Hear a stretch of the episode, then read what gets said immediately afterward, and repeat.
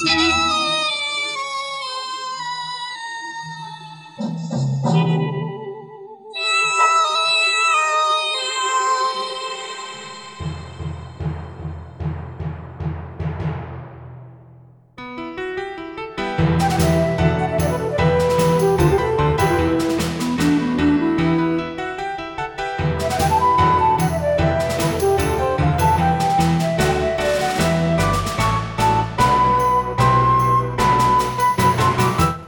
tuned into Cheap Tuesdays 101.5 UMFM.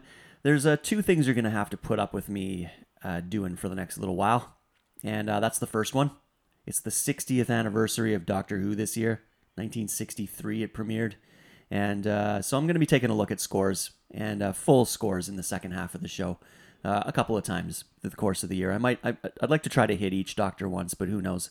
I do prefer the earlier stuff, to be honest, the BBC Radiophonic Workshop, history of electronic music and all that. It's fascinating. Uh, so there you heard uh, from the Third Doctor era, you heard a Dudley Simpson track, The Ambassadors of Death. It's a suite, and it stuck out because it's a little bit more um, library music in parts, which is not completely normal for Doctor Who, although for that era it's more common. And that comes off the uh, compilation CD Doctor Who, the Jon Pertwee era music from the Third Doctor. So yeah, look forward to that. Uh, the other thing, oh, by the way, this is Cheap Tuesdays, 101.5 UMFM. I'm Dan. The other thing you're going to have to put up with me for the next month or so. The Bulletin of Atomic Scientists released their memo earlier this month, January 2023, and uh, it said we're currently at 90 seconds to midnight. This is the closest that we've ever been to complete destruction of the world since the clock started in 1947 and according to them, it's due in a large part to the war in Ukraine. Now, here's where I need you to ask yourself to just hold on a second. I'm not going to be so bold as to say I've got it all figured out, but you know, I am a student of history and I've come to my own opinion on the war and why it's happening. And that might not be the same as your opinion, and that's okay because we're not talking about the opinions on the war itself. Okay, so I'd ask you to just maybe put your opinion aside and just uh, keep an open mind. I want to focus on what the experts are saying. Okay, because over the last decade or more, uh, all we constantly get told is to follow the science and listen to the experts, whether you're talking about climate change or COVID policy or whatever else. And fair enough. I don't have a problem with that. Okay, but in my opinion, you can't just apply that to one field, like COVID policy, and then ignore another field's experts when their opinions show you something you don't like. So, the Bulletin of Atomic Scientists is a world renowned source on international affairs. Uh, here they are in their own words from the website thebulletin.org, so you can check it out for yourself. But here they are in their own words. The bulletin began as an emergency action created by scientists who saw an immediate need for a public reckoning in the aftermath of the atomic bombings of Hiroshima and Nagasaki. One mission was to urge fellow scientists to help shape national and international policy. A second mission was to help the public understand what the bombings meant for humanity. These scientists anticipated that the atom bomb, the atom bomb would be only the first of many dangerous presents from the Pandora's box of modern science. They were all too correct. Humanity now faces additional threats from greenhouse gases, cyber attacks, and the misuse of genetic engineering and artificial intelligence. The bulletin's doomsday clock serves as a vivid symbol of these multiplying perils, its hands showing how close to extinction we are. With the energy of words and ideas, we seek to motivate our audience to acknowledge emerging threats, manage their dangers, and turn back the hands of the doomsday clock. So that's them in their own words. Um, there's a link to who's on what they call the Science and Security Board on my UMFM programming page for Cheap Tuesdays. I'm not going to bore you by reading it out, but there's a long list of people, all with very impressive credentials that establish them as the experts on matters like this. Okay, so these are the experts. And what are they telling us? Once again, they're saying that we are 90 seconds to midnight, the closest we've ever been since they started the clock in 1947 and again, in their words, it's due in large part to the war in Ukraine. So then, what should we do, do you think? Should we just send in more money to prolong the war? Should we send in more weapons? That'll probably help the situation, right? How about we all just get the fuck out of Dodge and work on bringing both sides to the negotiating table so that this war can end? Silence is no longer an option on this, folks. This war needs to stop. And as Canadian citizens, we need to help make this a reality. So, all of that out of the way, what can you expect from me in the next month? Music. I mean, music, okay? Yes, I took a look at, at five dangerous decades, according to the Doomsday Clock, and then took some music from the most dangerous year of that decade. And so I'll be playing some of those tracks, and in between the songs, I'll give you a brief bit of information about what was happening in the world around that time to make it so dangerous and then I'll give you the doomsday clock time for that worst year of that decade. Um, and you can kind of guess, right? You can try to play along and think, well, what's the year that I'm talking about? Because you'll hear the songs and you can sort of try to figure out uh, when they came out. So hopefully you'll find it interesting, not too invasive of you or your opinions, whatever they are. Um, and we're going to start with the 2000s. So our first song is coming up, and uh, you know what? Maybe I won't tell you the song or the or the band in between. I'll, I'll, I'll catch up at the end of the entire set. I'll catch you up on what all those bands were. So here we go with the first song.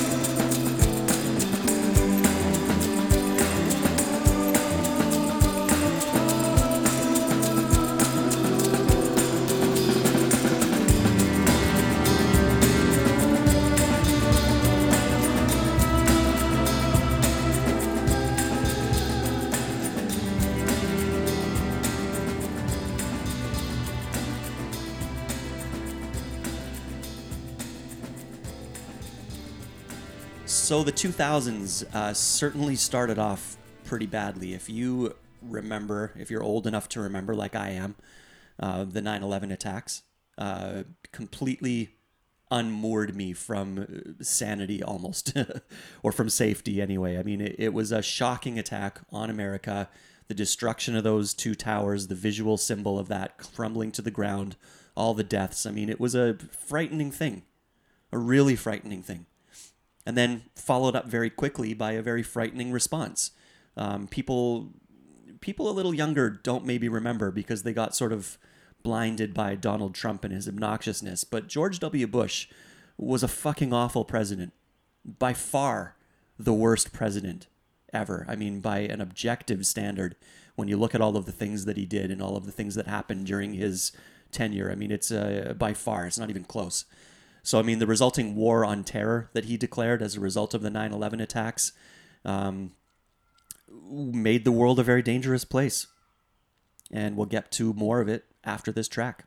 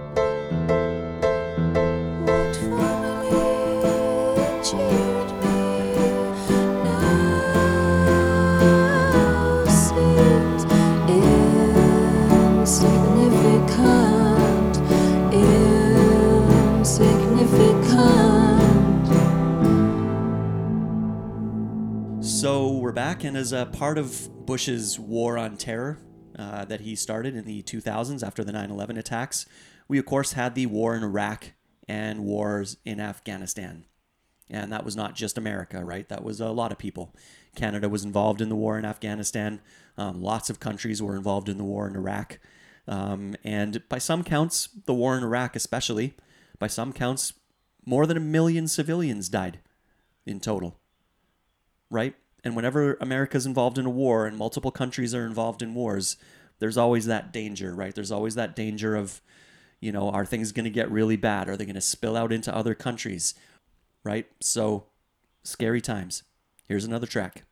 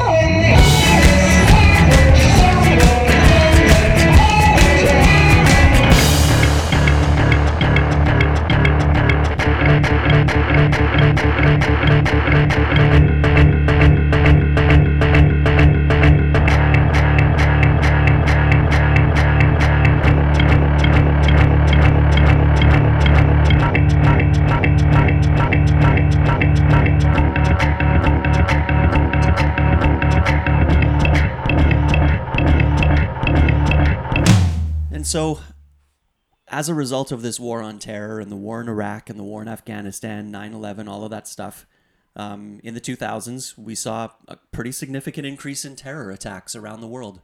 And, uh, you know, I'm not going to bore you with all of the details of every single one, but uh, there were a lot of them. You know, I opened up the Wikipedia page, um, the category terrorist incidents in the 2000s, and it's got um, 19 subcategories to it. So that just tells you how many there were, right? And how serious this was. Um, so again, the world was in a terrifying place in the 2000s. Okay, but the worst it ever got was the year we're looking at, which was 2007. That's right. If you guessed that year, you got it, 2007. And according to the Bulletin of Atomic Scientists, again, the experts, that was the worst that it got, and they set the clock at five minutes to midnight. We're now at 90 seconds to midnight. Silence is no longer an option. Stop the war in Ukraine. Negotiations must go forward. Peace must be achieved before it's too late. And that's it. All right, not so bad, right? Okay, so pass it on then, please, because I kind of like living and I like the world in its current unblowed up state. So uh, do me a favor, pass that message on to people. Again, regardless of your feelings on the war and who started it and whose fault it is, try to put that aside. Do you really want the complete destruction of humanity? According again to the experts. I know I don't. So, moving along, we're going to stick to the scores, so don't worry, we're still doing scores. And uh, on a lighter note, I, uh, I did manage to finish um, a project. So, well, sort of. It's kind of funny to call it a project. It's not really a project, but you know, I skipped the uh, Nintendo Wii U. I didn't buy that console, so uh, I did want to try to catch up on some of the releases as they got re-released on the Switch. And uh, one of the big ones for me was Super Mario Odyssey because I'm a big Mario fan. And uh, I did finally just finish that game uh, yesterday, opening up the extra levels and uh, finishing that monster of a crazy last level that took me forever to finish, but I did it. Man, the music in this game, there's a four disc set released. And uh, even just disc one, when I put in my first cut and the first set of songs, it was 47 minutes. So uh, we can come back to this well many times over the course of the next several years, and it's worth it. There's some fantastic music in here. So you're going to hear um, three composers in general um, Shiho Fujii, Naoto Kubo, and of course the legendary Koji Kondo. So uh, enjoy. This is tracks from Super Mario Odyssey. This has been Cheap Tuesdays, and I'm your host, Dan. Stay tuned for whatever's coming up next. Hopefully, it's Dead Air. And I'll be back here from 10 to 11 p.m. next week. Thanks, folks. Take care.